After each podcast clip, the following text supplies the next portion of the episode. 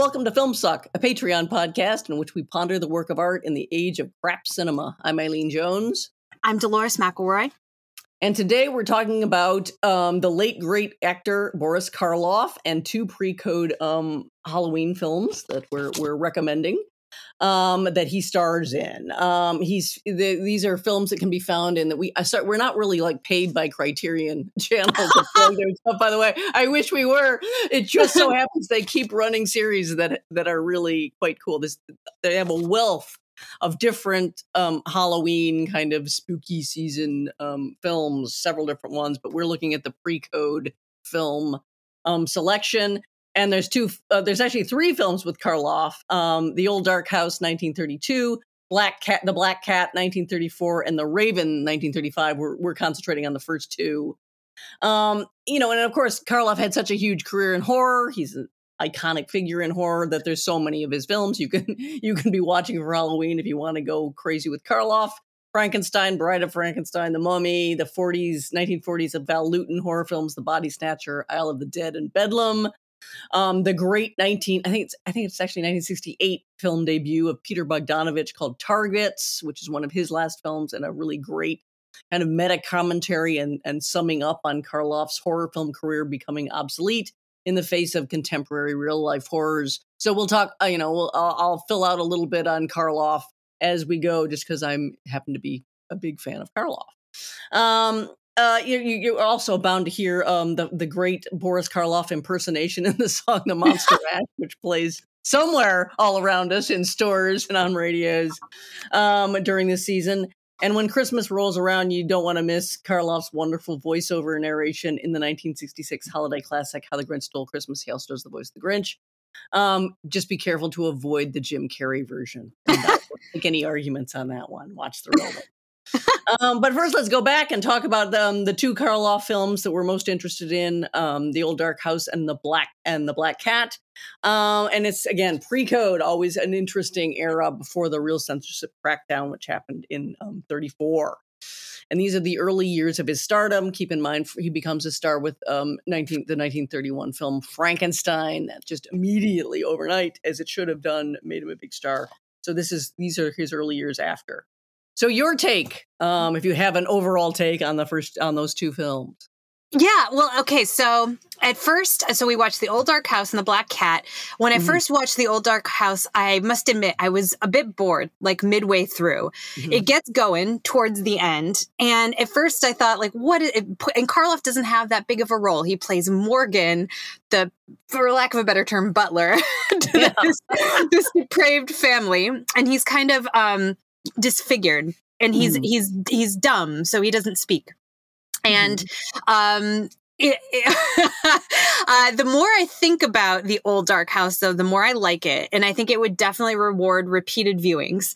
Um, I guess we'll get into each of these like individually, but it's right. it's a yeah, it's a it's a take. Uh, both of the films are similar in that they follow travelers who have no choice, but uh, you know, due to weather events, have to mm-hmm. spend the night in a, in a creepy house with creepy mm-hmm. people. And in in both of the films, a very like normal couple is at the center, and they're mostly boring. But in the old dark house, they're they're the least boring and the sort of like sexual relationships or, or, i mean out of the two like the the relationships between the couples are are pretty interesting in the old dark house mm. um and it uh it, it has a a much higher class consciousness than a lot of films um, that come out of Hollywood at this time. It's set in mm. Wales. It's uh, directed by James Whale, who is Welsh, so mm. he definitely had like a, a consciousness about the British class system that comes mm-hmm. through here. And I guess I'll just skip briefly to the Black Cat. I was pretty blown away by the Black Cat, mm-hmm. directed mm-hmm. by Edgar G. Ulmer. Um, it was it seemed very German. And of course, Ulmer is, um, I believe he's what from born in originally what is now the Czech Republic, but mm-hmm. spent his developmental years in Vienna. Mm-hmm. So, and he allegedly, although there's no historical evidence to confirm this, allegedly worked on films like Metropolis and M but it definitely yeah. has yeah and it it definitely has that um and he did he did work with murnau that's a fact mm-hmm. and and so it has this like fabulous German expressionist look. And the Black mm. Cat is really unexpected because the house is not an old dark house. It's a new, it's a new, shiny, fabulous, sleek Art Deco house. Mm-hmm. And Karloff plays an architect. And you just know from the moment you see the interior, like, oh, he's going to be so hyper civilized that he's monstrous. Yes. Um, that, yeah. true to the, uh, you know, this is pre World War II, but like true to the uh, many portrayals of the Nazis in Hollywood film and other films of the Allies. There's something like uber civilized about um, like certain German figures that like mm. warps them into perversity. Mm-hmm. Um, and the black cat is you know a delicious pairing of Bela Lugosi, who I love. Mm-hmm. I know a lot of people think he's a big ham, and he is, but like I'm so happy. Yeah, he totally is. I, am so happy to see him on screen. So Dracula to you. Um, so it's Bela Lugosi and Boris Karloff, and it's a really interesting relationship. Mm-hmm. Bela Lugosi has sort of a complex figure, both a character, both both evil but also sympathetic. Um, mm-hmm. So we'll get it. And the Black Cat is like stunning looking. There is a satanic mass featured in it that is like extremely glamorous, mm-hmm. and some S and M moments near the end where. Uh, uh, Lugosi strings up a shirtless Boris Karloff, mm-hmm. um, who's quite a quite an attractive man, and threatens to like flay the skin off of him. Um, and it's wow. Um, so the, yeah, the, the black cat was really a treat. Um, mm-hmm. So I, I, would recommend that first and foremost. And then once you get into the groove of these films, um, maybe uh, venture into the old dark house. Mm-hmm. Um, what what's your over t- overall take, Eileen? Well, I was just stunned because again, early 30s films. I was stunned by the extent to which, and I just became hyper conscious watching them both in a row. How obsessed with World War One these two films are. Mm-hmm. So World War One is huge in both. Um, one you can read about more than see, but there are references in the film. Like there's a the, the, the insanely boring young couples. This must have been a thing then. in fact, I sort yeah. of vaguely am aware of this as a as a thing where they're all they are are young and in love and and they're that's all they have to do. They just have to be you're supposed to feel for them when they're menaced more than anyone i guess but they're so boring. They're like black holes in the screen how boring they are. But in the first film the old dark house they have a friend with them a cynical friend played by melvyn douglas who's by far the better actor like by leagues and leagues and he's making an, a meal of a character that he's very well play, which is he's very ironic, he's very cynical, he's very but very light, very quippy. So he's like joking and almost doing a monologue, you know, against their their bicker. The most interesting they thing do is they bicker in the opening scene when, mm-hmm. there's a big storm that's going to drive them into you know into the old dark house, and he just he's just making mocking remarks throughout. But even he attributes this these behaviors in himself to his the experience of World War One. Mm-hmm. Come out of it kind of unable to take anything seriously, which indeed, if you know anything about the, the history of post World War One, is is a huge syndrome of the time. Which all that pleasure seeking of the Jazz Age was driven by very dark forces of come, being the lost generation and coming out of this mm-hmm. you know world seeming world ending thing that then ironically didn't end and it didn't end anything didn't even end war even though it was mm-hmm. called the war to end all wars it definitely didn't so he's playing that character. It, it, the, the the movie is you can just read up on it. It's based on a novel by J.B. Priestley, and it's it's very he's very he was very upfront about saying this this whole movie is just about uh, post World War One pessimistic stances that I've just you know dressed up as people and they're walking around. Mm-hmm. um, and and that uh, including among that is the the, the rigid class structure um, of great britain which is just different people of different classes are and it's a, a great cast by the way. Charles Laughton plays um, a working a young working class man who's managed to make it financially. Um, and at first you just think he's the most boorish, loudmouth, bragging, impossible figure, and it's just going to be insufferable and then he turns out to be the most sympathetic and weirdly sexually sophisticated of, yes. uh, or at least yeah empathizing of any of the characters. So there's going to be all this interesting stuff with class. Um, but when you get to the black cat it's it's the, this gorgeous art deco uh, um, building, mansion, whatever it is that has been built by the Boris Karloff character, is built on top of a fort, of a Hungarian fort um, that he Boris Karloff's character commanded in World War One. Mm-hmm. But he sold out to the the enemy, to the Russians, who then saved. Presumably, they were being besieged. It's a little vague. Um, in order to save his own life, and they over the Russians overtook the fort killed, slaughtered most of the men, took some prisoner, including Bela Lugosi. And Bela Lugosi was in a, I don't know, a Siberian prison for 15 years and has just just come out of it and is literally on his way to see the Boris Karloff character to take his revenge. And that's when he meets mm-hmm. the young couple and they wind up going there too and sort of things happen. But the, the, so you're literally looking at this shiny Art, Deco masterpiece of a bizarro masterpiece of a house built on top of of an old World War One fort, eh, which is, as Bela Lugosi puts it, the scene of the crime where this great betrayal took place. Also interesting to note that Lugosi served mm-hmm. in the Austro-Hungarian army and wound up getting wounded in World War One, and wound up getting um, wounded and mustered out um, after he was fighting on the Russian front. yes. So and, weird. And didn't he become a, didn't he become a morphine addict from yeah. that? Yes, um, um, as is well known, if you've seen Ed Wood or know about how how Bela Lugosi's career ended up, he ends up in Ed Wood films, the great movie Ed Wood, um, with Martin Landau giving a brilliant performances of Bela Lugosi. Is about how he's so more he's been brought so low from his great stardom mainly by the morphine addiction that he's taking these super low budget films to make. Yes mm-hmm. he developed the most some terribly severe incurable form of sciatica that was supposedly related to his injuries that he received in world war one and that's how he wound up uh, a morphine addict um, so again, the long, long reach of World War One seems to permeate yes. both of these films in a way that once you are kind of given the key to this, you know, there's all these mentions of it, but if you're not really attuned to it, you're not going to get the import of the films. Especially like when Boris Karloff just casually says, you know, as he's touring the young people around his his architectural masterpiece, and he says, "Yes, it's it's, it's as undermined as it was during World War One. In other words, there's there's apparently it's it's all ready to blow. There's just yeah. so much. it's so much pre-detonated. It can go up at any minute, and of course, no big spoiler that that's how it's going to end. It's right. It's going to wind up being yeah. Um, can, can I can I add something to this World War One thing? Or okay, yeah. so yeah, I was thinking about that. Like in the Black Cat, Karloff's character um, mm. basically like zombifies certain people. Certain right. people are put under his sway, and he controls them. And this is like definitely a concern of German expressionism, also right. coming out of World War One, because of course uh, the doc- the history of like especially the German doctors um, during World War One are it, they worked tirelessly to make sure that soldiers, even ones who had been legitimately shell shocked mm-hmm. could be pumped full of enough drugs to be sent back to the front.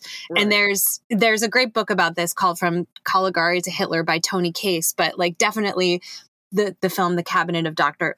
Caligari is haunted by this history of like these soldiers who are basically the walking dead, you know, being propped up by pharmaceuticals to go be killing machines, even though they're already like basically hollowed out because of it. So this the you know, the issue of the sort of like soldier zombie and the question of like what is free will in this context, I think haunts both of these films. That's a great, yes, great point. And and you know, if you look at films like of German expressionist films, the the, the one that kicks off German expressionism in in film, it was an older, um, certainly an older uh, what form that was already in theater. Um, and painting and all the other art forms, but if you look at Caligari, uh, Cabinet of Dr. Caligari, and you see the the the somnambulist, um, what's his name? Um, I want to yeah. say Cesar, but it's not. Uh, no, that's the guy who. Yeah, yeah, Cesar. Yeah, it's it's it is Caesar, is it? whatever you want to call him. Yeah, that's the guy. Anyway, he, yeah, yeah, he's he's a he's a zombified figure in the control of Dr. Caligari, and mm-hmm. he can be awoken enough by Dr. Caligari to send him out to murder people. Um, so yeah, so but the the zombie figure, the zombified figure, is very big in German expressionism. So yeah, there, there's the, some of the most wonderful images in the in the um um the Black Cat are the are the the women who are literally in a state of suspension they're floating in these tanks amazing and they're just in the hall. yeah. In like the basement. the basement. Yeah, that's right. They're just in the basement. And so, you know, the, there's this kind of, you know, encounters with these women who do look dreamily beautiful with their hair mm-hmm. kind of floating upwards.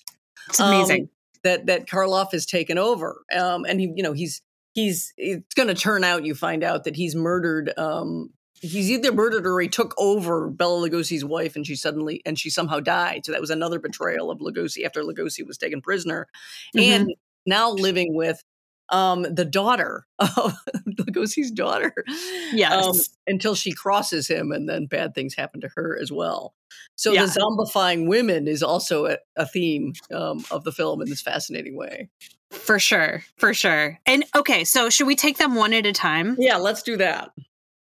Okay, so I love that you brought out the boring young couple. Oh, uh, yeah, it, yes. But you can it's, tell that they were once what must have been effective because they're all over the place in 30s movies. Really boring young couples.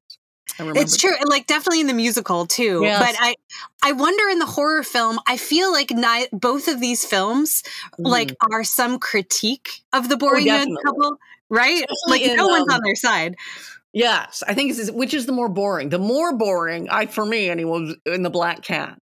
Yeah. Okay. Yes, and but you know, is that right? Is that right? Yes, I because I was it's quite a contest. Reading, reading up on it. Yeah, so someone pointing out, well, they're the, they're the American couple who are over, you know, they're having a honeymoon in Hungary, but they don't know anything.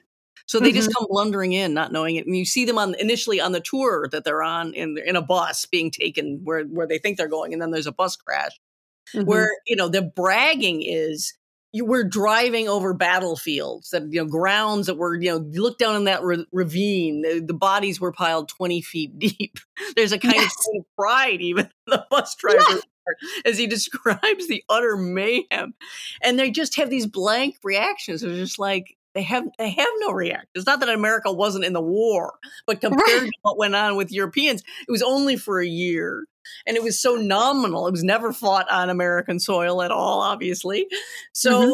this kind of duh, kind of we don't get it. We don't get anything that's going on around us is very strong in the film. So that's cool. Yeah, it's no, it's hysterical, but it, uh, um, yeah, and in the old dark house, of course, it's mm. it's so interesting because you would think again, like you would be asked to invest in them emotionally, but yeah. Melvyn Douglas, the disaffected mm. World War One vet, is much more interesting, and he's yeah. the one. He's kind of like, I mean, to me, it's like a Humphrey Bogart character. Um, mm. You know, he doesn't think much is worth doing for the majority of the film, but mm. um, the there's a so it's this like boring young couple who are they're British, right? They're upper crust British, mm-hmm. um, right. and and then their good friend Melvyn Douglas. So it's like a trio who, of friends and mm-hmm. two other couple, and they blow into the Femm household, which is a which is a cue that the the monstrosity is figured in this film as gender trouble, and we'll definitely uh-huh. talk about that. Um, so the Femm household welcomes them, and, and speaking of gender, like it's it's so interesting here. So they're you know the Femms are this very like uptight Victorian family. There's Horace Femm, the the like very the this sort of like old and decrepit uh, aristocrat who you would expect. Um, is that the guy who greets them? I think that's I think that's yes. the guy played by eh, what is his name? T- something like Thomas Enzinger or Elsinger. That I makes to memorize sense. it. He's wonderful. If you see him in his most famous role, his great character actor is in Bride of Frankenstein. He's Doctor Pretorius. Oh yeah, okay. You know, you'll know him from that. He's so camp and so hilarious and so one. He's got a very sniffy, high nosed um, uh, you know, d- deadly ironic delivery that's just marvelous. So he, yeah, he's he's the one who leads them in. he, he's fabulous, and the whole family is messed up in different ways. They've got yeah. a sister who's like a Bible thumper, yes. and you and she's very Victorian. My mom watched this with me, and this this woman is wearing a chatelaine, and it's so beautiful, which is like such a Victorian thing. You know, you've got mm-hmm. a little mm-hmm. scissors on it, a little mirror. My mom's like the chatelaine was the star of the film, but um, she, ran, she rants repeatedly at the young woman who you're looking yeah. at is going, okay, that's a nice young. She's supposed to be just the nice young woman. To her, she's like she a reeks whore. of sin in the flesh pots because she's wearing a silk nightgown. I think. Yes, but it, it's a hilarious moment and this is where you you get the sense like okay i think this film is like really aware and like mocking the codes of its genre because mm-hmm. they're in this like decrepit you know old house it's they've just been in this like enormous rainstorm and mudslide and they go they're the family initially only uh, horace femm brings out just like a straight bottle of gin and the woman changes into like a full evening gown with like diamond earrings to like go drink gin by the fireplace, you know, which is hysterical. And so, yeah, and exactly. So she gets um, chided by the Bible thumping sister mm. for being, you know, like basically, uh, you know, you indulge in the pleasures of the flesh, don't you, with your fiance mm. or whatever. right. yeah. And then, and you, which is like pretty, again, part of the pre code nature of the film is actually the Bible thumper says this kind of stuff out loud, which would mm-hmm. be buried post, you know, post production code. Mm-hmm. Um, but the but you do get the sense like it's very it seems very obvious that the woman's getting dressed to please a man to keep yeah. her place in society and that is it's very interesting that the film like actually highlights that mm-hmm. And then so you've got these like upper crust people and then as you as you say eileen you're so like relieved when this working class couple blows in charles laughton and this chorus girl he's dating which is mm-hmm. great and and by the end of the film um, ch- the chorus girl and melvyn douglas the disaffected vet fall in love and they become like the central couple and right. that's amazing because this chorus girl you you know is sexually loose mm-hmm. she's been you know sleeping with laughton who in a very like you know uh uh, what do you call it? Um, when someone is uh, not conventional. Okay i have no words. Um, uh, enlight- uh, enlightened in a very enlightened way like Lawton laughton give, gives her up to Melvyn douglas at the end. Right. he's like well all right i guess there's no stopping love but you know tr- traditionally he completely sympathetically does this thing. He's just like oh, yeah, oh, yeah that's okay. You know you know and admit she even says he's not even she basically says he's not that demanding sexually charles Laughton. so her, right. her, her duties in order to be supported are not are not at all heavy. She she, she talks freely about them, and she said, "What does he want?" Said he mainly wants to talk, you know, presumably about himself, but you don't know. I mean, yes. I mean, he's done an amazing thing. He's come from the working class. He's made lot boatloads of money, and you know, again, he starts off as kind of a braggart, but um, but he just becomes yeah. more and more sympathetic because he's so sophisticated about like, yeah, well, you know, I'm fond of you and you're in love with him, and that's real, and I yep. respect it. Was it's you're just like it's really startling if you're not used to pre-code is wonderful for that reason. You realize even if you didn't grow up in the era of that of that particular censorship either era you're still kind of startled to see old movies in which such attitudes are expressed. Really great yeah, exactly. And it, you know, so it, uh, I guess it needs to be said that like after the code was implemented, mm. there's no that, there's no way that chorus girl ends up happy or oh, with no. someone of a higher class. There's no way. So it's, yeah, I was just like, wow, this is pretty, pretty radical in that way. Mm-hmm. But there's certainly no way that the other man would be understanding. I'm, I'm not sure how frank they could have been in any way. Right. she's a kept woman with the none of it. I think it would all have had to have been airbrushed over. Pretty sure.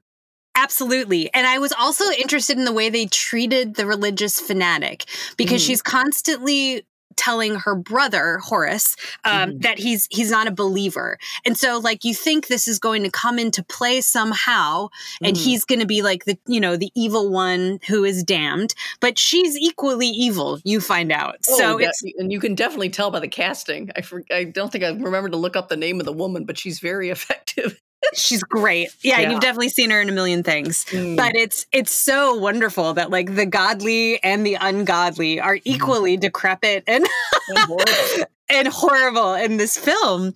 And so so I guess the the horrors kind of it's kind of interesting. They almost proceed from like downstairs to upstairs. Mm-hmm. So like we've got the first layer, which is Boris Karloff's character Morgan. Mm-hmm and you can tell in the great tradition of horror that he's monstrous because his face is, you know, uh, unusual. He's like disfigured. Yeah, so he almost looks animalistic. He's got too much hair. right. Hair, hair, growing very low. It's just like he, there's a lot of hair. there's too much. Okay, yeah. totally. Totally. Mm. So my, you know, so a lot, you know, many monster films like figure monstrosity is like written on the body, you yeah. know. So mm makes sense, right? But then it's kind of interesting. Like the horrors continue. Like there's um, someone locked upstairs, and mm-hmm. there's a mm-hmm. great deal of like suspense around people not wanting to go up to the landing to retrieve a lamp. mm. And then like it the what there, but there are like two levels. Like first, there's this weird elder relation named Sir Roderick. And can we talk about that for a second? yes. Okay. I, am sure it's Roderick of Fall of the House of Usher reference, but yeah. Oh yeah. Okay. Well, uh, Sir Roderick is is supposed to be 102 years old. 102.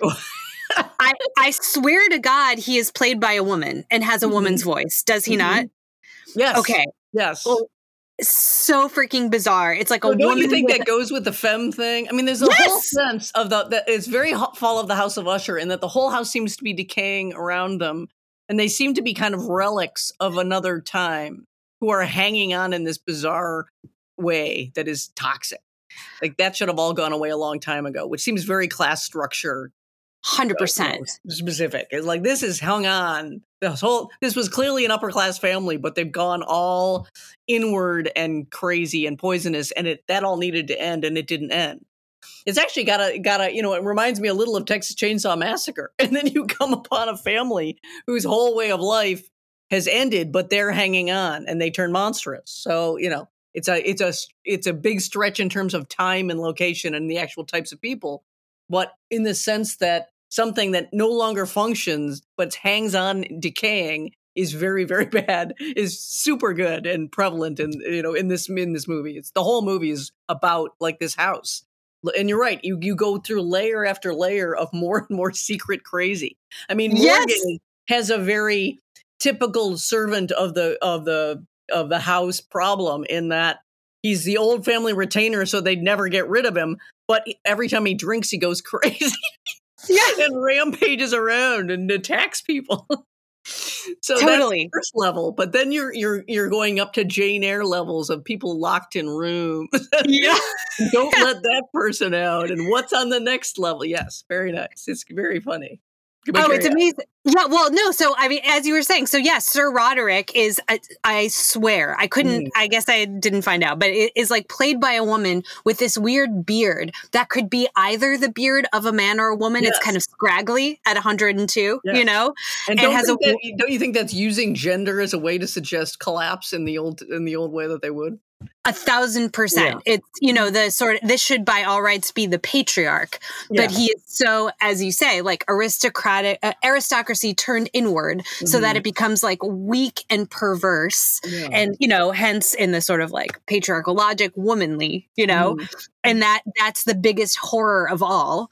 And then, and then you get to the person in the room. And I was surprised. I thought it would be a woman given the logic of this, but I, I think, it, right? Yes just because of the Jane Eyre tradition. But Jane it turns out that's exactly why. Yes, I was very shocked that it was just what is he the the, the brother uncle Saul? Saul. Yeah, yeah. Saul. yeah. He's the he's the brother of he's the brother of Horace and the Bible thumper woman, right? Right. right. That's right. Yes. And he's a madman who wants to, in Jane Eyre tradition, burn the whole house yeah, down. He's a pyromaniac, and he goes g- around gibbering and giggling. And he's small, isn't he? He's kind of oddly small. Super small. well, again, it's I think it's the shrinking, the weakening. The I guess. Yeah. Yes, but then, I mean, this is the real weird thing. So, like, yeah, he tries to like burn down the house. He doesn't succeed. He does break a chair over Melvyn Douglas, who's like knocked mm. out for a while. And this actor who plays Saul is super creepy. He's just working with his face, and it's yeah. terrifying. Mm. But this is where I think they like um re- they re they follow their sort of like gender trouble logic. Is mm-hmm. that when Saul Saul is knocked out, and I think is Saul killed? I believe he is. Yes, he's killed. Saul is killed, and Morgan, Boris Karloff, yes. picks him up in a sort of like pieta moment and yes. like very tenderly strokes him and like brings his body up the stairs. Oh, and you're beautiful. like, and, and it's so Karloff. Karloff was always great at bringing the melancholy, the solemnity. But it's out of nowhere. like it's Morgan, the butler, who's a raging drunk and goes crazy, and he keeps trying to chase down the woman, the young woman. Every time he sees her, he goes into clearly a bestial you know, lustful fit. And then suddenly it's he who mourns above all for yes! Saul. yeah. There, Yeah. I mean, is that not to me? That's like a pretty queer coded. Like it makes Yeah. sense. They're they're they're in love. You know, Morgan and Oh, Saul. he's, and he's the only one who has this reaction, like this huge mourning. Yes. Exactly. I agree, yeah. Exactly. So so there we go. You know, the film like relocates the monstrosity in this sort of like queerness, gender Mhm. trouble, and it's Mhm. great. it's so good. because it's like the ultimate collapse. Sir, you know, it's a class collapse, and you know, heterosexual gender mores collapse. Everything collapses. So it's that's perfect, and it's really startling when it happens. Like you're just like, what, what? Yeah. yeah. Yeah. Well done. Yeah. yeah. And it's, such a weird film, and then it doesn't. That's the pay. That's the big payoff. Because then in the end, everyone just wanders out of the house, kind of. Yes. They're like, okay, we're done. The storm's over. Bye. I know. I know. It's so goofy. Except But- I guess not uh not the Melvyn Douglas. He's still wounded, and the the chorus girl stays with him, and so does Charles Laughton's character, the to, to help. Yes. So they stay behind, but you know they're going to be able to. There, there- there's no int- uh, somehow you're always thinking, you know, they're you're entrapped and you're going to have to escape. That's how horror films go. And yes, it would happen at dawn, but just the idea that you drift away and, and there's the, the the brother Horace kind of waving goodbye. I know. Yeah, like thanks for coming. I know. I know. Somehow I love that the most of all. Yeah, at the end, you kind of like, I don't know, Horace seems kind of nice to visit, you know? Like, Exactly. he yeah. seems to have regarded this as a pleasant visit. yes, yes.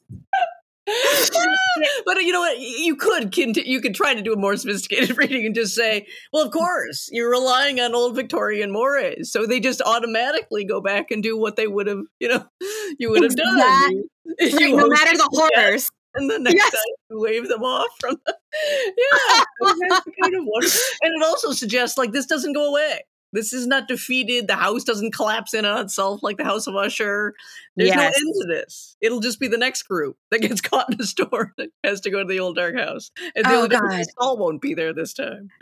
Totally, totally. It's yeah, it's great. And there's so many there's so many beautiful visual moments like the woman, oh, I think qu- quick pause. The woman Hmm. swanning around in the silk gown with the earrings, the upper Yeah. class woman, the boring couple woman. Yeah. Her name is Gloria Stuart and oh, yes. I guess and she's and the her Yeah. star is Raymond Massey. So there's unusual star power for the, the couple.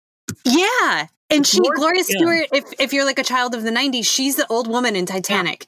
yeah. Yeah. So FYI, I thought she was terrible. Is it just Oh, me? She was, oh, terrible. God. Just terrible.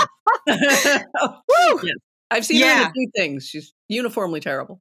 Yeah. Okay, great, great. Glad we're on the same page there. Her dress is beautiful, and all of her uh, lingerie, absolutely gorgeous. Yeah. Um, so that's a pleasure. But there's this fabulous moment where she is in uh, the drawing room. Everyone else has gone out, but she's still there with like this. Oh my God, we need to talk about the potatoes, but table that. Um, she's she's like over this kitchen table where they've served like roast beef and potatoes, and there's um the lights have gone out, or rather, they only use candlelight inside, and so she's able Well, to right. The, the, the Bible thumping um, um, woman won't have electricity in the house. Yeah. Right, right. And so Gloria Stuart is left alone in the drawing room and she's making shadow puppets on the wall. Her in her lovely silk dress and they're like they're they're really large shadow puppets and then the shadow of the Bible thumping woman joins hers and mm-hmm. threatens Gloria Stuart's shadow, but of course the Bible thumping woman isn't really there. So Gloria mm-hmm. Gloria Stewart gets like spooked and runs into the storm and it's a great mm-hmm. moment. right, right. um, but yes, okay, back to uh, can we talk? I feel like there's a running joke about the potatoes, and I don't know how to explain it. But they're like, Right, and the- remind me how the setup. I know there's this, this beautiful thing where doesn't Melvyn Douglas finally say that he loves potatoes or something? yes, I, I don't know what it's about, but they keep like they serve roast beef and potatoes. It's this enormous hunk of roast beef, like a Mhm. bunch of potatoes, and the the first group are like they're kind of like I don't know, picking at the potatoes. There are some eyes in some of them. Mhm. But then Charles Laughton comes in and is like robustly excited. Like, I love potatoes. And then, I don't know, they talk about like bringing a potato up to Saul. I don't know. There's something going on with the potatoes. It was like, it's a very long routine. yeah. You have to. I keep thinking it has to be a class thing. Eh, that, exactly that right. So that's where I was going with Laughton. It's like that's why Laughton is like you know yes pitching in with relish, and the others are kind of like hmm picking at it. He's, he's probably like you weren't supposed to serve potatoes that way, but why would they then? Why would this upper class you know Victorian Hmm. relics be serving though? Well, maybe they're down on their luck, but I'm like, I, I, I think that you're right because Saul, the you know the most decrepit and the craziest of all, locked in his Mhm. room, he rejects the potatoes. He ate everything on his plate except the potatoes. except the potatoes. Right. You know, there's an, also the really the really awful um, association with Ireland. And of potatoes. course, but I Right. couldn't make anything of that. I was like, is this because so you know so much British stuff has Mhm. is just haunted by Ireland. I can't tell you how many stories have an Irish yew tree in them and that are ghost stories and stuff. There'll be Mm. these little, like, we're not going to say it out loud, but Ireland is here because you know there's so much about guilt that has to do with ghost Of stories. of course, it makes Why we always have ghost stories where you know there have been you know Native American you know uh, graves. Right. Yeah. Um. So that's I kept trying to work that line, but I could not could not figure it out. So it seems just like it's a class thing that we are not privy to. Maybe yeah. Yeah, yeah, but it, it's in there, and I wish some British person could unfold the logic. could weigh Um, in the the potatoes are the issue. yeah, yeah, but a delight, a delight. But so, yeah, and I mean, so but you're right. I, I also fell asleep the first time I tried to watch The Old Dark House. I fell oh my god, through. Admittedly, I had had a very tiring day. But Okay. Still. But so you just got to get you, you you do have to sort of get yourself into the pacing as well. There's a lot of pausing in these early early 30s films. Keep in mind that, that sound films are new. So Right. up until right up through, I'd say up until maybe I don't know up through 33, you know, you'll see these kind of awkward. They're rather often static. They're there's just a lot of uncertainty and a lot of pauses in acting and a lot of eh, they just haven't mastered the sound completely yet. So you just kind of have to get into the rhythm of it and be forgiving. At least these movies are short. They tend to be on the short side. Yeah, So- and, and yeah, mercifully, an hour and five, an hour and ten. Yes, yes, quite short. So so keep that in mind when you're watching. But you know, once you have the code to them, like once you've figured out what the the importance of certain themes, Uh-huh. class, World War One, that kind of thing, Yeah. then you're like, oh, everything starts to resonate. Is much more interesting. Totally. And so, all right, the, good transition. So, like the the old dark house has no um, orchestral score. There's no non-diegetic music, which Mhm. also adds to its sort of like oh patchy, sort of like static quality. But moving on to the Black Cat, which is made in 34, it does. And the Black Cat, to me at least, was a lot smoother. I don't know how you Yeah. felt about it. Oh yes, it seems slicker in general. Yes. And- Totally, totally. Mhm. And shall we dive in? Oh yes, please. Yes. Oh, okay. So it's the same conceit. it's a group of travelers, Yes. a boring American couple, Right. and and Bela Lugosi, who get trapped in some kind of weather event and have to spend the night in Boris Karloff's house. right. Except Lugosi, you get the sense, is steering the travelers there because he's got a beef with Karloff because Karloff sold out his side of, um, you know, the war, and Mm-hmm. Bela Lugosi uh, paid with 15 years of his life in a like horren- horrific prison. Hmm. Um, so what's interesting, I, I wanted to start with again. I, I think this one, the Black Cat, even more than the Old Dark House, seems Mhm. like a kind of savage critique of this normative couple. Hmm. Like Yep. it, it starts with them. They're on a train car and they've just been married. And the husband, the allegedly straight husband, is like super fey, at least in my reading. And there's even this part where he's like, he gets to the weird house and he's like this banal queen. And he's like, oh, next time I'll go to Niagara Falls. That's You right. know, like, That's right. There are so many slippages tonally. Like it just gets interrupted by all this absolutely bizarre shit, and then that's his comment. Like, he just can't get it. and it, you know, they're like they're talking over their wedding and they've just come from the ceremony Right. and they're you know they're basically talking about how fake it was.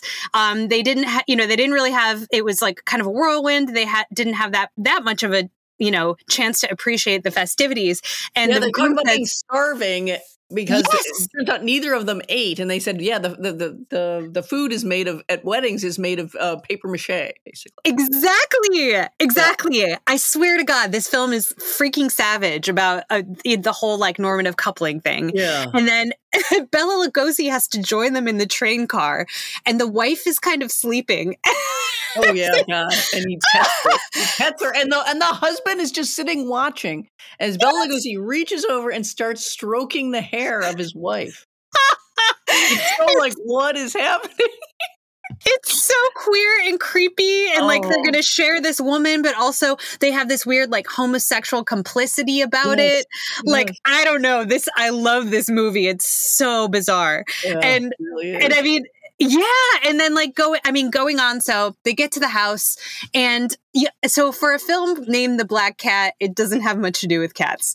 Well, they- keep a, you know both the Black Cat and the Raven are based on Poe short stories, famous ones, yeah, and in both cases it's entirely nominal. Like, like they'll put a little top dressing of Poe, like there keeps showing up a black cat, and but nothing happens. It has nothing to do with with the stories. It's, they just want Poe's name attached.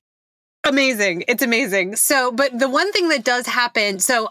As usual, you get the sense that the the young glamorous wife, who's still, um, by the logic of you know films, is uh, virgin because she hasn't Mhm. yet had her wedding night. She's going to be lured to the dark side. So there's this like thin story that Bela Lugosi's character is afraid of cats, and one a black cat crosses his path in this house. He throws a knife at it. The cat he kills the cat. I guess. cat. But then in the next, almost the next scene, Boris Karloff shows up and is carrying a black cat. It's got nine lives. Apparently, it just keeps coming back. The cat. Oh, there's the cat again. Ahead. Totally. And so, well, you think I thought the film at that point. So the after he kills the cat, the young wife comes in, sort of zombified. She has Yeah. that look that young women have in Dracula, the Tod Mhm. Browning film, like a kind of like strange, kind of sexual, weird affect. Yeah. And she and Bela Lugosi, in fact, has like literally, you know, penetrated her with some kind of like needle. He gave her some kind of I don't know drug. Yeah, And so- using the excuse that she's that she was injured in the in the accident. right. She has some sort of weird chest wound. It's uh, very weirdly placed. So The that when he time. comes abruptly into her room, you know, she thinks it's her husband, and he comes in and he says he he suddenly says, you know, dr- something about dressing, and she'd just been dressing, and you know, into her nightie, and he has to change the dressing. You know, so I'm like, okay. but anyway, yes, he's It's- drugged her apparently during that that interlude. Yes, and so I mean, it's hinted that she's taken on the spirit of the black cat. Like Lugosi says Yeah. something about when the black cats are killed, like or Karloff does that in certain Eastern writings, and uh, the Orientalism is strong, and we'll discuss. But um, in certain Eastern writings, black cats are thought to be, you know, evil. Evil. When they're killed, their spirit goes into like the nearest being. So the Mhm. whole time, I'm like, oh, this lady is going to be the black cat and Mhm. she's weird for like a couple minutes but then i don't know how she gets like unweird but that that subplot like goes away just goes away. This is so many things. It's like, it's like when the cat reappears, no one says anything. No right says, I thought you just killed that cat, or how many black cats do you have? I mean, like, there's no nothing. but it kind of makes sense because karloff does say in explaining the logic of why black cats are evil he says you know they have they have nine lives and Mm-hmm. What's deathless is evil But so it, again, the, the, it's the no reaction that amazes me. I mean, I oh, don't know if, if oh. I had seen someone hurl a knife and kill a cat. There's also no cleanup of the cat. There's no reaction. to the fact that he killed the cat, none. i So, know yeah, it all has a kind of like you're in a you're in you're truly in a strange dream. The whole movie's like that. Totally totally. It's yeah it, but it's great.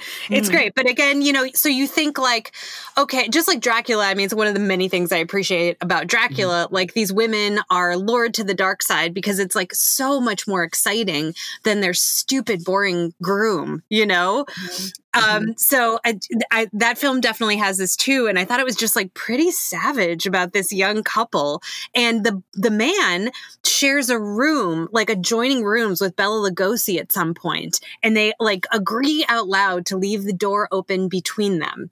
And to me it's just like the most i, I don't know it seems pretty clear that they're like interested in each other in that pre-code way and because this guy has been so gay the whole time.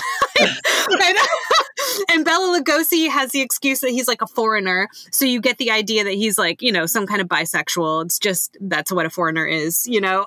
Yeah. like, kind and of it, fluid. it does seem like it's being the most, you're right, it's being the most savage about the young American couple who are clueless. Yeah. Uh, and uh, utterly and, and, the sense of yes, so everything around is going to be have that dark foreign quality. yeah, um, but it's also going to be if you just quickly flip it and read the reverse. The people who know anything, the people who have any sophistication, any knowledge of history, any anything, are are the people surrounding the supposedly idealized young couple. I mean, you you can tell the young couple's being savage when the young man, when you get to the point where action has to be taken because so many awful things are happening he yes. promptly like loses the fight. yes, like, he has, he's completely ineffectual physically when he finally decides to like act.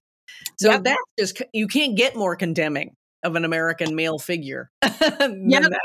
Yeah. Yeah, I, exactly. I think you're right. You articulated why I was so shocked. Mm. Like he ends up having no power at all. None. Totally. Yeah. Totally. Mm. So it, I mean, it turns off like Lugosi and Karloff have had this beef, and you know, Eileen like beautifully pointed out earlier the way Lugosi has this great line about Karloff's Art Deco house that he's built, and Karloff is a master architect mm-hmm. from Austria, you know, uh, the Austrian, well, Aust- really Austria, we guess. Yeah. Um, and Lugosi says this is a masterpiece of construction built on a masterpiece of destruction, mm-hmm. which is a great line. Yeah. Uh, all the all the genocide that Karloff committed, and they have this. And it to me, I was um, I didn't know how to feel about Lugosi's character until the end, which was wonderful. Mm. It was very ambiguous. Like you think he's Bela Lugosi, so he shows up, and you think he's going to be evil. He's creepily like manipulated the young woman, mm. um, but he and Karloff have this like but he is he is righteous in the way that he has suffered through melodramatic right. logic. You know, he spent 15 years in this prison camp.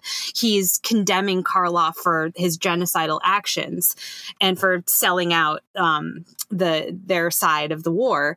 And um, they have this like wonderful chess game that they play. It's literal, you know. Yes. They're going to play I, for the safety of the young couple. Yep. So if if Bela Lugosi wins, you know they'll be able to go free and and Karloff immediately is just like well you're not going to win and you know you know looking at Karloff that that, he, that Bela Lugosi's not going to win which he doesn't yes I mean you have to see Karloff has never looked more unusual than he does in this role for once he's not made up to look mm-hmm. extravagantly disfigured or monstrous in some way he's he's kind of he's super sleek and futuristic looking He's got this like his widow's peak. He could almost be in a yes. sci-fi film. He comes out wearing some sort of weird tunic that's yes. very future looking, and he's they've taken his his natural widow's peak and super exaggerated it, so he's got a big V um, on his forehead, and he yeah he just looks like if he could go step right off the set and go into a sci-fi movie of the period and and be fine. Um, it's yeah, so he's clearly positing himself and his house as a kind of future world and it's a real a really interesting kind of condemnation of art deco as a style yes. of just like, oh, this is what you patch over everything that's happened. Eh, so of far. course, because because like if you take it as Art Deco is the look of the machine, right? right. It's like this sleek, like romanticization of the machine, mm-hmm. and the mm-hmm. machine is what is responsible for World War One. You know, I mean, it's a long history of thought about you know this is the first modern war, but also like people P- perversely, the optimism around the style that we call Art Deco is the same I hate to put it this way, but optimism about warfare at mm-hmm. the, you know, from like 1900 to, you know, I don't know, the into the really leading through the 30s through fascism. There's this whole history of like being excited about the advent of machine of machines because finally you could define these great nation building projects like Germany, Italy through warfare. Mm-hmm. And that this would be like the apotheosis. This is like basically the punchline of Walter Benjamin's The Work of Art in the Age of Mechanical mm-hmm. Reproduction. It's like mm-hmm. in the in the in this era of the machine, you've got two ways you can go you can uh, you can celebrate the machine through its ultimate fulfillment which is war and like uh, you know nonstop fascism um, and the holocausts that follow and holocaust mm-hmm. meaning just like not precisely genocide but like death through f- glorious fire you know mm-hmm. uh, or you can uh, re-envision property relations it's basically you have you have you have fascism and endless war or communism. Um, and this, yeah, and this very much. You're so right. Seems like a condemnation of that aesthetic, that like love of the machine that is synonymous with the love of war. Mm-hmm. That's Which, all I have to say. Uh, have to, have to, interject a little more on autobiography. Uh, yes. or a little more biography of Bela Lugosi. Um, I, I can't help but think some of this this movie was made in concert with Lugosi. Lugosi was a communist or a socialist. Oh he my god! Part, it was part. He had to leave Hungary as a young man. He was such. He was so into the actors union. He was really an, an you know an organizer basically figure and he was totally involved with the very very short-lived success of the of the Hungarian communists. Didn't last very long. I think they only ever had 25% of the country and uh, they only it only lasted a few months but of course the backlash was fierce and he was forced to run for his life. That's how he wound up emigrating mm. um, and finding his way to america. So you know he's got this intentionally intentionally i'm on the i'm on the other side of boris karloff's character thing going oh. on just in his own biography which just seems to be being milked like crazy in this movie Oh my god, it's amazing. That's yeah. so good. And it's it's so refreshing again because you don't know if he's going to go good or evil. Like you no, know he's he has- hanging right on the precipice. And he's and there's so much about this woman thing. He's the lovelorn one who's lost who's lost the woman and and Karloff, I still can't figure out quite how it's working. And Karloff is the one who's t- just taking all the women, yeah. zombifying them, um, um, keeping them in tanks. You know, so so it seems like part of what motivated Karloff, at least implied, is he wanted Bela Lugosi's woman slash women, wife and daughter. Um, and then yes. he goes right on to they wind up with a rivalry over the young the young woman um, who shows up. So when Lugosi is petting her in front of her husband in the, in the parade, he claims anyway that she looks, she reminds him so much of, of basically the wife he lost. So yeah, yes. they basically restage this rivalry in the in the Art Deco edifice built over the the Fortress of Death. Um, yep. Same thing. So how that's fitting in exactly, I don't know. I feel like I should know, and I don't.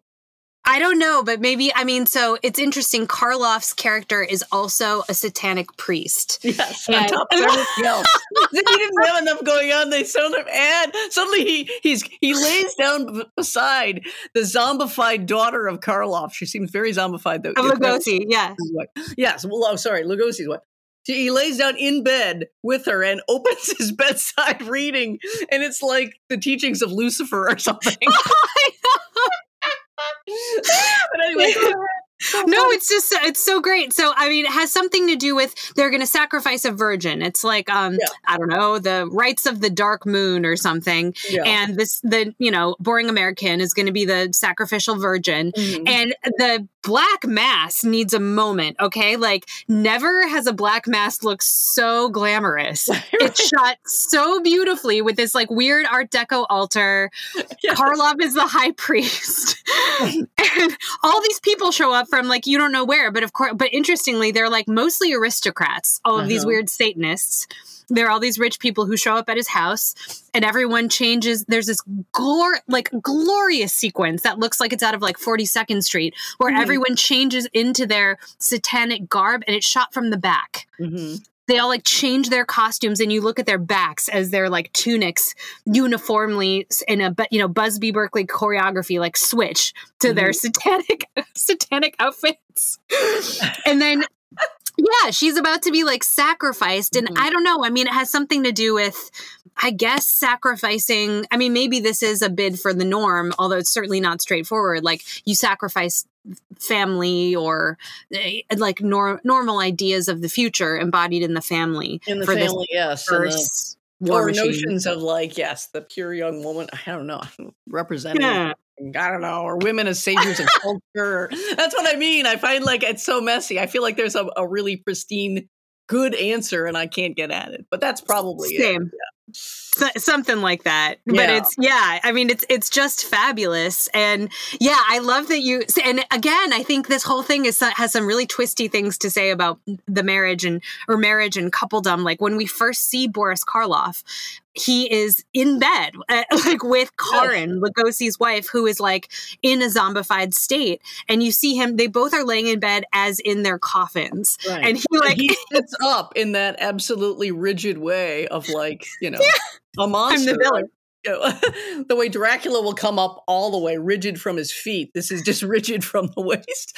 You're like, okay, total monster. Also somehow zombified, you know? Yeah. Exactly, exactly. So, I mean, yeah, this is very much about like, I, I don't know, people in general being turned into something monstrous against Yeah. their will, something, something machine-like in the way they move, in the way they're petrified. You know, Well, and, and in fact, don't, don't Karloff and Lugosi's character kind of bond oddly over this with, Lugosi saying, well, we're both the living dead. We both oh come out of the war, right? the living dead. That's what we are. Oh my god, he says it that uh, baldly. Okay, good job. There we go. Well, it's, Okay. it's not made a big deal of. It's just this one line thrown in when they have their their longer confrontation. Yeah. Okay. And then so what do we make of the ending? There's this amazing moment where the the virgin has been rescued from the black mass Right. and Bela Lugosi gets a hold of Boris Karloff. And, Lugosi uh, rescues the girl, right? right. Okay. So again, the American man does not. Oh no, yeah, he's totally ineffectual. Right. hmm totally ineffectual. Well, and, then, and so oh, go ahead. You probably, I think you remember clearly than me. Go ahead. I don't know. I don't think that's true. Feel it's free. so I, crazy at the end. It's such this crazy scrum because doesn't it, Lugosi's trying to do something, and he gets shot by the young American, doesn't he? Yeah, okay. So he's strung up. This is what happened. So he's strung strung- up Boris Karloff, which is eh, amazing. Like Yeah. he strips Boris Karloff of his shirt, Yes. shackles him to the satanic altar, Yes. and He's says, "I am. I'm going to flay you alive." And he picks up medical instruments, goes over to him, and it is shown in shadow that he Mhm. applies like a scalpel and is going to skin Karloff like an animal. Yeah. Uh, like horrific to begin with Uh-huh. and um then the American comes and is, uh, I think Bela Lugosi is like what trying to help the woman Yes. or something. Somehow, he, somehow that doesn't. uh, You don't know if he's done it. It's a little confusing, right?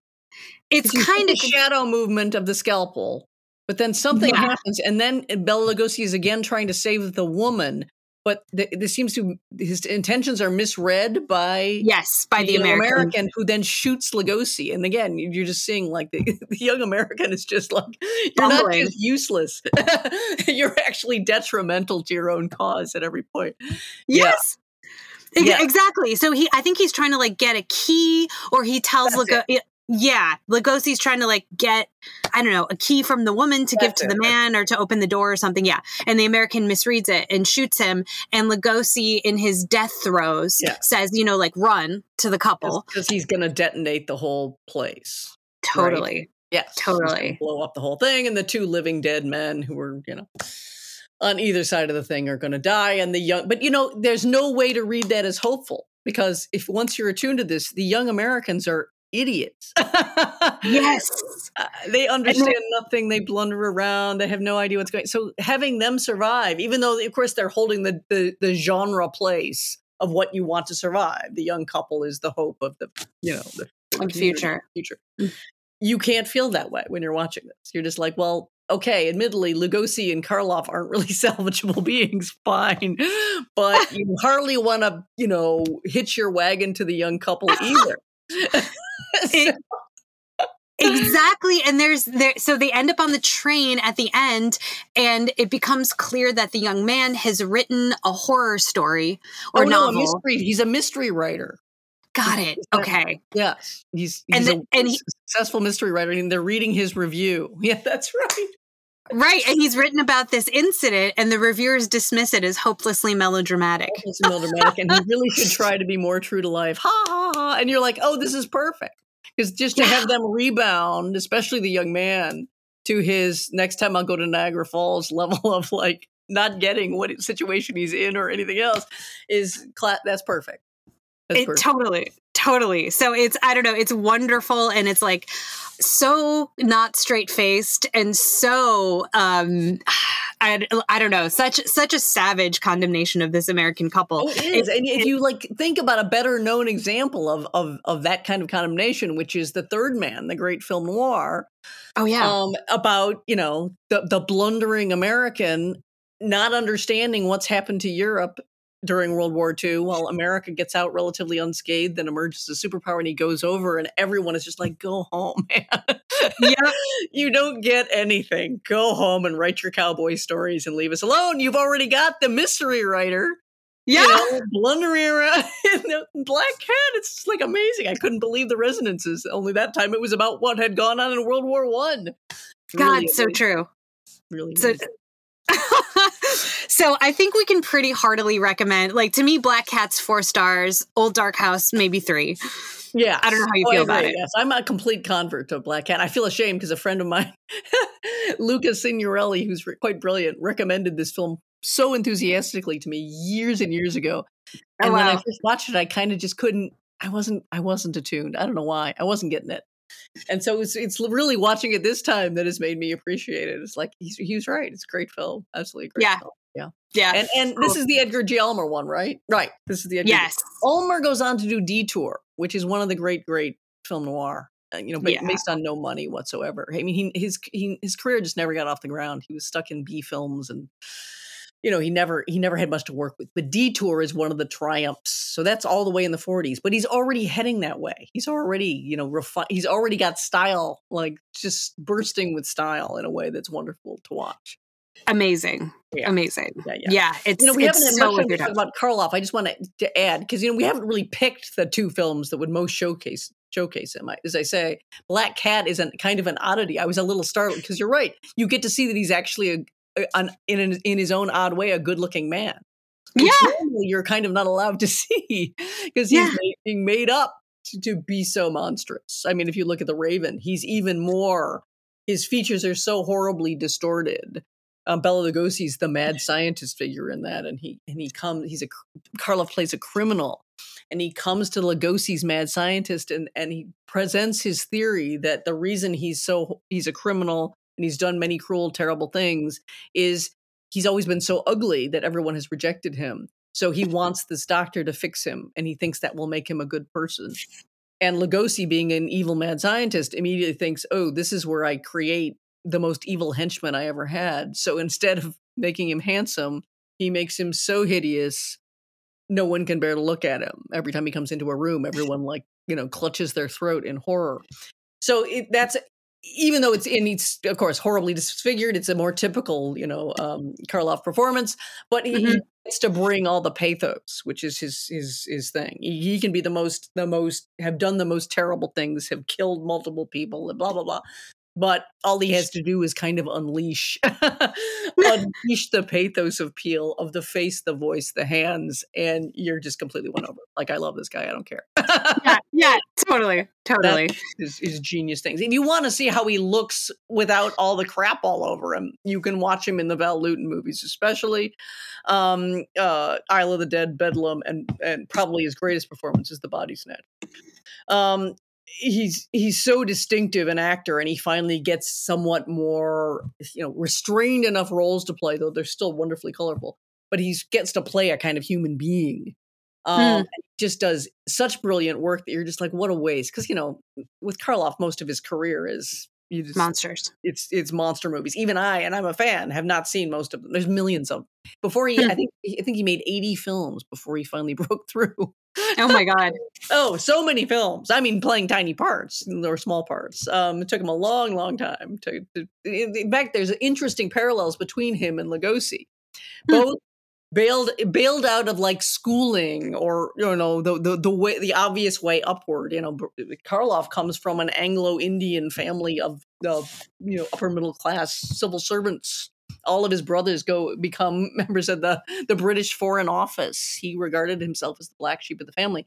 And they both go into late hard labor while trying to make it as um as actors. Um, so Karloff, actually, that's where he first starts injuring his back. I mean, he's literally working on the railroad for you know almost no pay, and he first is injuring his back terribly, so badly he gets out of service in World War One. That's how he escapes World War One, even though he's the same generation as Lugosi who served. But you know, the legend has always been that it's Frankenstein that wrecks Carlos Karloff's back and puts him in perpetual pain thereafter. Um, But Ah. that's not what happened. It only aggravated the injuries he already had. So he was in unbearable pain for, for a lot of his life. So again, a parallel to Lugosi. Um, Okay. who, you know, it's the war ruins the sciatica. Somehow Karloff didn't wind up, you know, addicted to um, morphine Morphine. or whatever other medication there was somehow. Mhm. Um, so they had parallel, you know, kind of. Actually, Lugosi made it earlier with, um, with, um, in a way, with his easier, I should say, because he toured forever with Dracula before he became, um, before he made the movie. So he was famous for a while before before that, and he got got to kind of kind of come in as a more of a star. But then they were both kind of hard laboring um guys trying to make it as actors and then both made it almost what what it's roughly the same year isn't it 30 and 31 yeah, exactly. yeah.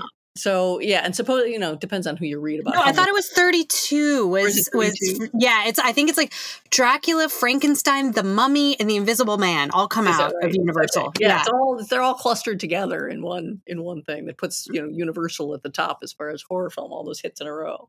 Hmm Yeah, but anyway, so Karloff comes out of like ultra, you know, kind of not rich, but you know, British gentry, um, kind of kind of situation. And Anglo Indian, literally his his what his his grandfather's wife was Indian. hmm Um, so so he, you know he comes out of a, a tradition that made him ashamed to go home even when he was famous. He Mm. went home like thinking he's going to be rejected, and they were all all his brothers were thrilled that he, was so famous, but he, he didn't he Hmm. didn't think he'd be welcomed. Um, but you know he's he's such an interesting actor. He had he, it would see you and I see him as good looking. He what yeah, he, I think most people thought he was very odd looking, and he had a lisp. And early on, on, he had a stutter, terrible stutter that he finally overcame Oh his lisp, of course, he never overcame, but it just became part of this absolutely beautiful, beautiful voice. He just has the most beautiful, melodious voice. It's one of the great pleasures of watching How the Grinch Stole Christmas, just to listen to um, his wonderful control over his voice, his wonderful delivery. Um, if you want to get a quick capsule reading of Karloff, you watch Targets, which is this just a really great film. It's a, it's a Roger Corman film, so very low budget. First film by Peter Bogdanovich. Bogdanovich, what the hell happened to you? Because you started off so great. and it basically just takes Karloff playing a version of himself as a you know uh, an uh, uh, an old time horror star who's getting to the end of his career and in fact is embittered and is quitting because as he says my kind of stardom my kind of horror rather no longer applies in a world that is so where real life horrors are so monstrous i can't who who could be scared of someone like me Hmm. so he gets he, but he agrees to go to one last public appearance for his last film. It's going to be they're going to sh- do a, dri- a drive-in screening of this film, and he, so he, one last low rent appearance before he's done. And when he gets there, he he he basically his storyline runs smack into an example of modern horror, which is based on the Charles Whitman case, the guy the, the guy who was the University of Texas tower sniper, the guy who Oh went up God. I think it was in the I forget what year in the in the sixties. Oh, it was, no, it was only like a year or so before, like sixty six or sixty seven, right before they made the movie. Went up in the tower of the University of Texas and just started randomly shooting people. Mm. And it had been especially a shocking case at the time because he seemed like such a handsome, athletic, clean cut, middle class white boy that nobody could believe it. That he you know, now you read his biography and you're like, oh yeah. I mean, he was a Marine. Uh, you know, there there were early examples of him being oddly sociopathic. Apparently, he had commented to his class classmate well before he ever did it that boy, if you went up in that tower at the University of Texas, you could hold off an army before they could ever get to you. You know, just odd, odd things. Um, you know, there were there were clear problems, but but at the time, it just seemed like the most shocking thing in the world. The, the profile of the person who would never do such a thing then does such a thing, and he'd murdered his his his wife and mother before he ever went up there. Oh my god! oh yeah, shocking, okay. shocking. He is the. Okay. If you ever see references to someone getting up, you know, in the tower and being the sniper, at, at a, there was a couple of jokes for a while. People remembered this for a long time in '80s movies. Somebody referred to this. I remember in a comedy but I think people have forgotten since then. So anyway, okay. they have essentially those are the two storylines that are going to collide when they get to the to the drive-in, of course, when when the sniper sets himself up behind the screen and starts shooting at the audience. Hmm.